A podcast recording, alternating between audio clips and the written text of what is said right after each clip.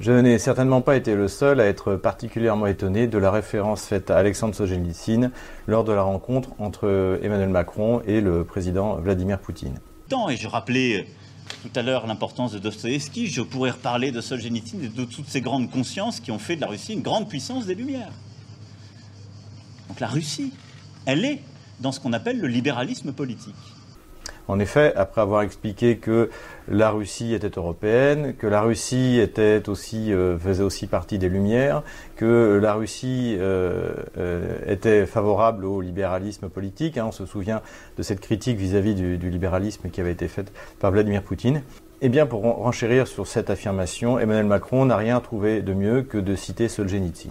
Cette référence est absolument surprenante puisque dès le début de son euh, immigration en Occident, eh Alexandre Solzhenitsyn a condamné justement le système euh, libéral occidental euh, tel qu'il était, tel qu'il l'a découvert dans son exil, dans un premier temps en Europe, mais ensuite aux États-Unis dans le, dans le Vermont. Le principal document qui est cité, notamment dans le cadre de cette critique d'Alexandre Solzhenitsyn vis-à-vis du modèle occidental, est son fameux Discours d'Harvard de 1978, dont nous avons fêté d'ailleurs les 40 ans euh, l'année dernière. Euh, mais on retrouve d'autres textes euh, du même genre, et en France, on le trouve dans un recueil de textes qui s'appelle de mémoire l'erreur de l'Occident. Donc voilà, et on trouve donc toute cette, toute cette critique. Et nous allons voir que, sans reprendre dans sa totalité ce discours de Alexandre Solzhenitsyn, eh bien en fait c'est le système euh, tel qu'il est euh, défendu par Emmanuel Macron qui est critiqué dans euh, le, discours d'Harvard. La première chose que dénonce Solzhenitsyn et qui d'ailleurs donnera le titre de son, de son discours, c'est le déclin du courage en Occident. il critique notamment la classe politique euh, qui, euh, qui refuse de prendre conscience de euh, la réalité des dangers. En l'occurrence, à l'époque, il s'agit du danger communiste. Et aujourd'hui, on peut transposer ça aisément dans l'absence de courage, de courage des, élites politiques françaises, notamment dans des dangers comme eh bien, celui, de l'immigration, par exemple, celui du totalitarisme homosexualiste. Solzhenitsyn critique également la société matérialiste et d'ailleurs il, compare en cela la société euh, capitaliste occidentale et la société euh, socialiste ou euh, communiste qui ne propose comme avenir à l'humanité et, aux hommes en général eh bien qu'un avenir matérialiste dénué de, toute transcendance. Alexandre Solzhenitsyn utilise même le terme qui sera repris plus tard par Vladimir Poutine de parler de force du mal. Hein. et c'est ce dont parle Vladimir Poutine notamment lorsqu'il parle de toutes ces, euh, de, toutes ces réformes anthropologiques de, de, de recondition de, l'être humain, de transformer les hommes en femmes, les femmes en hommes, en, en personnes asexuées, euh, etc., etc. Еще один серьезный вызов российской идентичности связан с событиями, которые происходят в мире.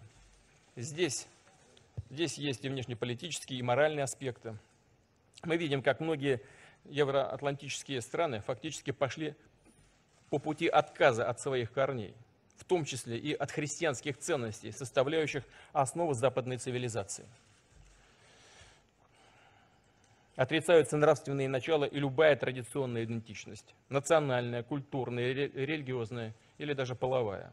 Проводится политика, ставящая на один уровень многодетную семью и однополое партнерство, веру в Бога или веру в сатану эксцессы политкорректности доходят до того, что всерьез говорится о регистрации партий, ставящих своей целью пропаганду pédophilie.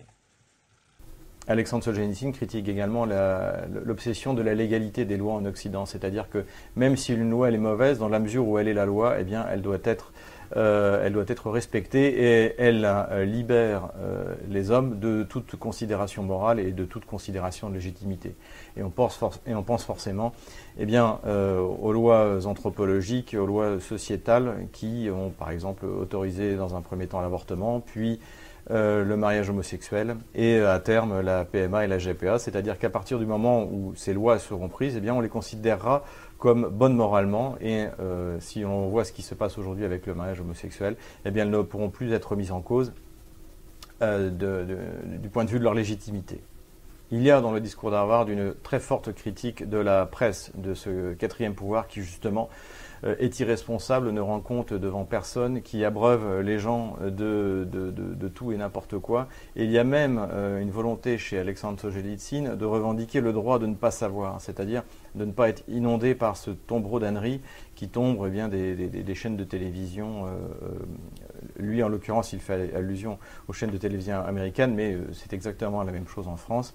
Et en fait, les, informations importantes, les, choses importantes, les idées importantes sont inondées sous un, sous un tombereau d'âneries le moment le, plus fort du discours de Solzhenitsyn est sans doute celui où il annonce justement euh, devant cette assemblée à Harvard que pour lui le modèle occidental n'est pas celui qu'il proposerait et celui qu'il proposera au peuple euh, euh, d'Europe de l'Est euh, dominé par le communisme. Et c'est très intéressant parce que autant il reconnaît que le modèle occidental dans lequel il vit désormais est supérieur au, modèle socialo-communisme, mais pour autant, si par hasard l'histoire permet à, ces peuples d'en sortir, il pense que les, dizaines, les décennies dans lesquelles donc ces peuples d'Europe de l'Est ont passé à se forger un caractère dans des situations difficiles, c'est-à-dire à la fois euh, le, communisme, le, social-communisme et euh, la, Deuxième Guerre mondiale, la, guerre civile, hein, pour ce qui concerne euh, la Russie, eh bien, les caractères qui ont été forgés dans cette période difficile ne pourront se satisfaire de la mollesse de la société occidentale. Mais si l'on me demandait si en retour je pourrais proposer l'Ouest en son état actuel comme modèle pour mon pays, il me faudrait en toute honnêteté répondre par la négative. Non, je ne prendrai pas votre société comme modèle pour la transformation de la mienne. On ne peut nier que les personnalités s'affaiblissent à l'ouest tandis qu'à l'est, elles ne cessent de devenir plus fermes et plus fortes. Bien sûr, une société ne peut rester dans des abîmes d'anarchie comme c'est le cas dans mon pays. Mais il est tout aussi avilissant pour elle de rester dans un état affadi et sans âme de légalisme comme c'est le cas de la vôtre.